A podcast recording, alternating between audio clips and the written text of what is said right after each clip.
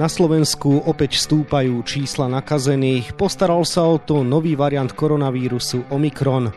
Aký vplyv môže mať pandemická situácia na šport? Práve o tom budeme hovoriť v dnešnom podcaste Deníka Šport a športovej časti Aktualít Šport.sk.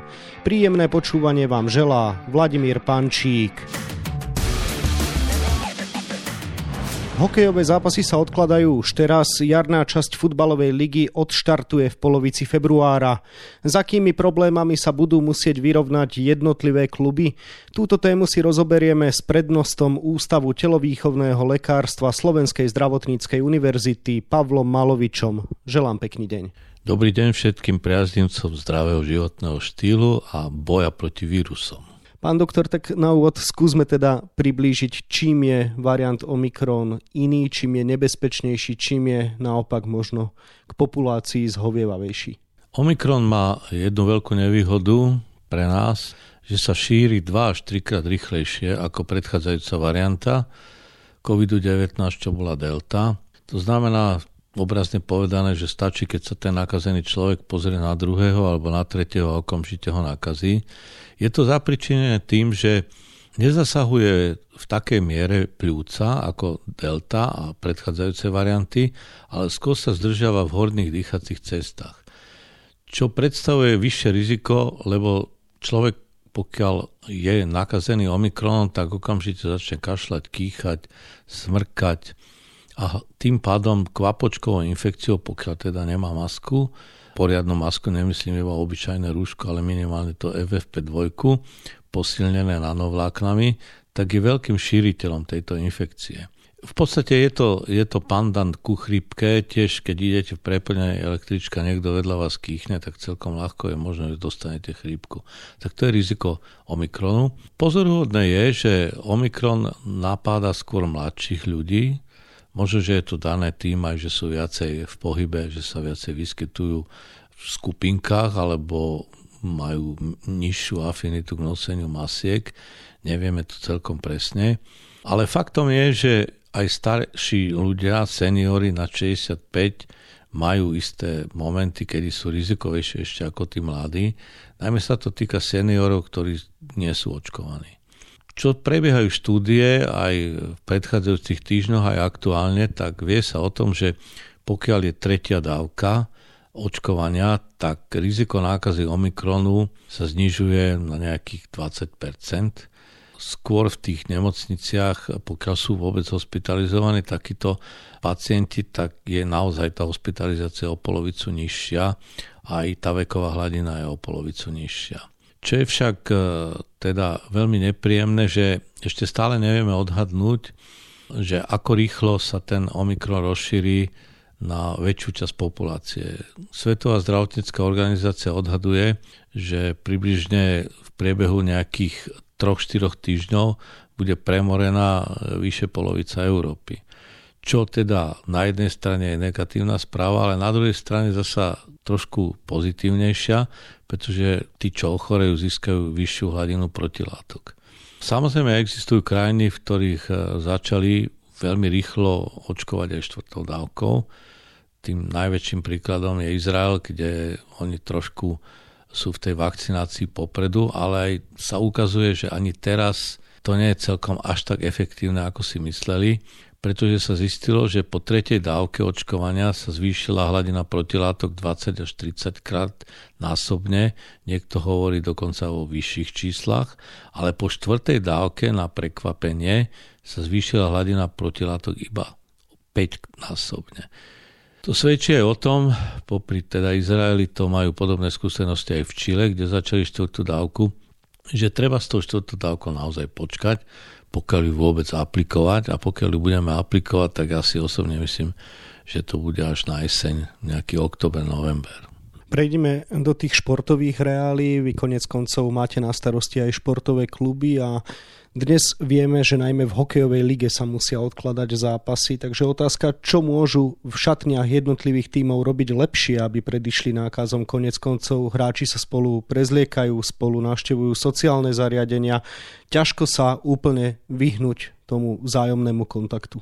Tak určite by tam mali byť e, v každej kabíne alebo v akékoľvek miestnosti, kde sa zdržiava viacero hráčov minimálne germicídne lampy, ktoré používame aj keď je chrípková epidémia a ktoré teda úspešne likvidujú vírusy, ktoré sa vyskytujú v ovzduši alebo sú obrazne povedané nalepené na stoloch, na kľúčkach alebo na nejakých iných súčastiach toho zariadenia. To je primárna záležitosť. Ďalšou vecou je, že nikdy nesmieme podceňovať dezinfekciu a ono sa to zdá trošku smiešne, ale ja osobne zastávam aj to, že pokiaľ sú skupiny v kabinách, tak každý by mal mať nejaký kloktací nápoj, ktorým dezinfikuje horné dýchacie cesty práve preto, že ten Omikron sa takto rýchlo šíri. Samozrejme zároveň treba vedieť, že kloktame nielen ústa, ale vdychujeme, inhalujeme špeciálne produkty, preparáty, ktoré likvidujú tú virotickú nákazu aj pomocou dýchacích ciest horných, myslím tým teraz nos, nielen ústa. Takže si ja osobne myslím, že stalo by za hriech, keby tie kluby pouvažovali o zakúpení inhalátorov so špeciálnymi náplňami. To je proste od prípadu k prípadu. Podľa posledných výsledkov sa hovorí, že najúčinnejším inhalátorom je ten, ktorý používa molekulárny vodík, čo sa vyrába z obyčajnej destilovanej vody a je to veľmi jednoduchý prístroj. A táto inhalácia môže nielen likvidovať Omikron, ale môže aj spôsobiť preventívne. To je ďalšia vec. Samozrejme nesmieme podceňovať nosenie masiek tam, kde sa to vyžaduje. Netreba to vôbec ako bagatelizovať. A k tomu pristupuje normálna hygiena ruky, všetky tie postupy, odstupy, ktoré už sú nám dávno známe druhý rok. Nie je čas možno zamyslieť sa nad zmenou, čo sa týka karantény. Vieme, že dnes, keď sa v šatniach profesionálnych klubov vyskytnú pozitívne prípady, tak tie sa oddelia, ale ostatní ďalej pokračujú v tréningovom procese a pokiaľ má mužstvo dostatočný počet hráčov, tak hrá svoje ligové zápasy. Je to v čase variantu Omikron stále správne? O tom sa veľmi diskutuje a úplne jednoznačný názor na to nie je, ani z môjho pohľadu. Ja preferujem, aby každý hráč, ktorý nejakým spôsobom bol zasiahnutý variantou covidu, absolvoval záťažový test, počas ktorého sa zistí, že či nejakou náhodou nemá minimálne drobný zápal srdcového svalu alebo nejaký iný problém, a okamžite by sa mal riešiť. Ale čo sa týka tej karantény, samozrejme, skrátenie karantény je možné, pokiaľ máte dobré testy. A k tomu sa ja naozaj prikláňam, pretože tak ako napríklad užívanie antivirotik v prípade Omikronu je účinné, pokiaľ zachytíme tú infekciu v prvých 72 hodinách. Na to sú lieky, antivirotika, ktoré pokiaľ sme schopní podať v tej dobe, v tom krátkom čase tých prvých troch dní, tak uh, môžeme ten Omikron zlikvidovať. To by malo byť teda výbavou každej hradskej kabiny, obrazne povedané, alebo teda výbavou zdravotnického personálu, aby teda mohol zaúčinkovať okamžite, pretože najprv ide ten pacient praktickému lekárovi a potom sa predlžuje tá doba, kedy teda je šanca, že nakazí ďalších ľudí. Takže týmto spôsobom by sa to dalo vyriešiť a čo sa týka toho účinkovania v športe, ja si osobne myslím, že treba vždycky dbať na to, aby sme vedeli o sebe všetko a tí športovci by nemali váhať a urobiť si testy a okrem tých testov aj záťažové testy buď na bežiacom páse alebo bicyklovom ergometri, aby bolo jasné, v akom stave sa nachádzajú. A to si nemyslím, že by bolo treba urobiť aj i hneď, ale treba to urobiť minimálne do mesiaca, respektíve možno do troch týždňov, kým sa tie príznaky rozvinú a môže nastať e, problém, ktorý niekedy býva aj fatálny. Spomenuli ste problémy so srdcovými svalmi. Aké dôsledky covidu ešte môžu ovplyvniť kariéru športovcov?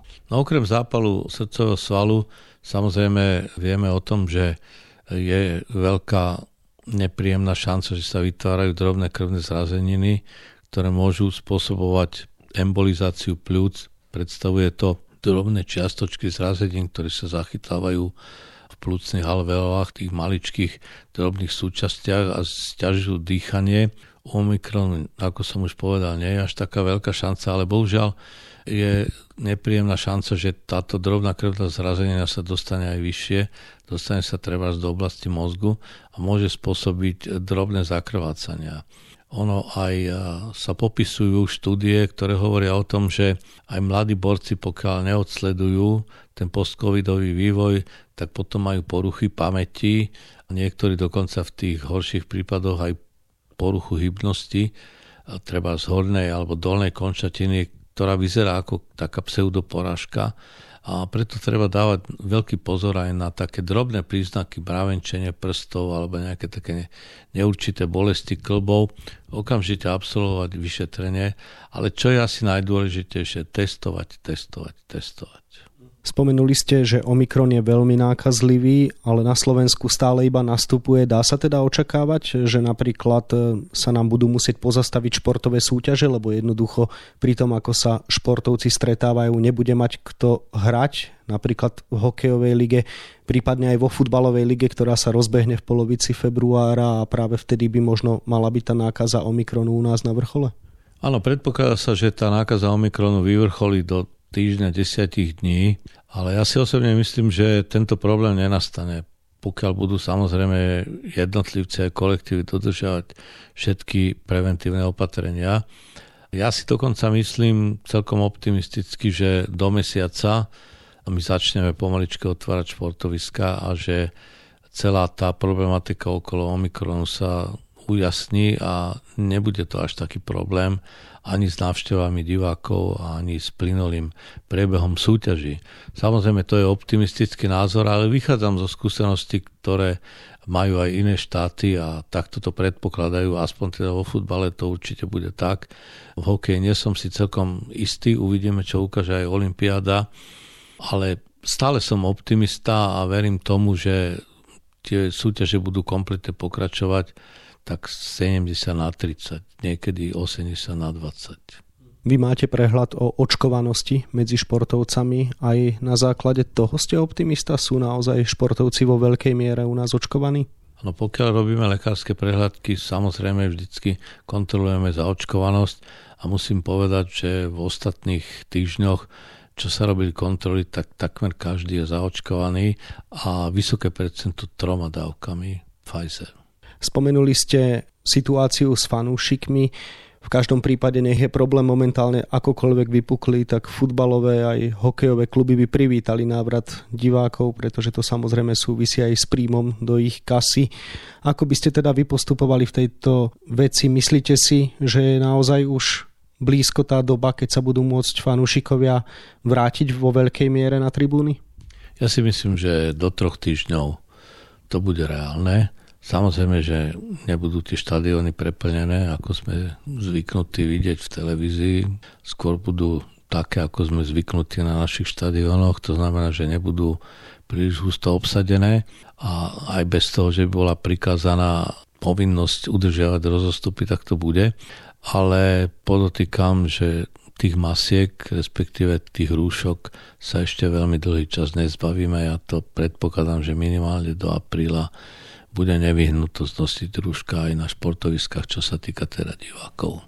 Čo chvíľa nám štartujú zimné olympijské hry a mnohé národné výbery, vrátane toho nášho dnes riešia situáciu, akým spôsobom sa presunúť do Číny bez toho, aby sme sa nakazili, aby vznikol nejaký problém. Vieme, že v Číne je pandemická situácia dobrá, ale naopak v Európe, kde sa reprezentácie stretávajú, je teda zlá. Čiže čo najmä je teraz dôležité urobiť, keď sa športovci stretnú, keď sa presúvajú, na čo najmä treba z vášho pohľadu dbať? Primárne treba dbať na to, aby neboli lahostajní.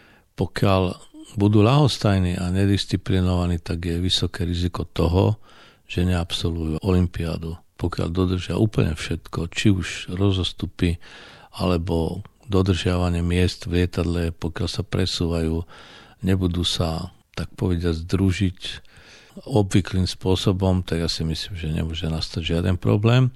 Samozrejme, treba testovať, to si myslím, že majú v Číne vyriešené a treba testovať 3 e, dní pred nástupom do lietadla, tesne pred nástupom do lietadla, samozrejme po prilete, aby bolo jasné, že keď ten športovec bohužiaľ teda bude pozitívny, tak nemôže rozširovať ďalej tú nákazu. Ale osobne som presvedčený, že ten Peking to zvládne a že tie olympijské hry budú fajn a že si ich užijeme dnes ste taký optimistický, tak na záver sa vás možno spýtam, že či veríte, že naozaj Omikron je tá posledná vážna, nebezpečná vlna, ktorá nás ešte v spoločnosti pribrzdí, alebo sa treba obávať ďalších variantov a toho, že ešte nejakým spôsobom bude musieť nielen ten športový svet, ale svet vôbec zápoliť s pandémiou.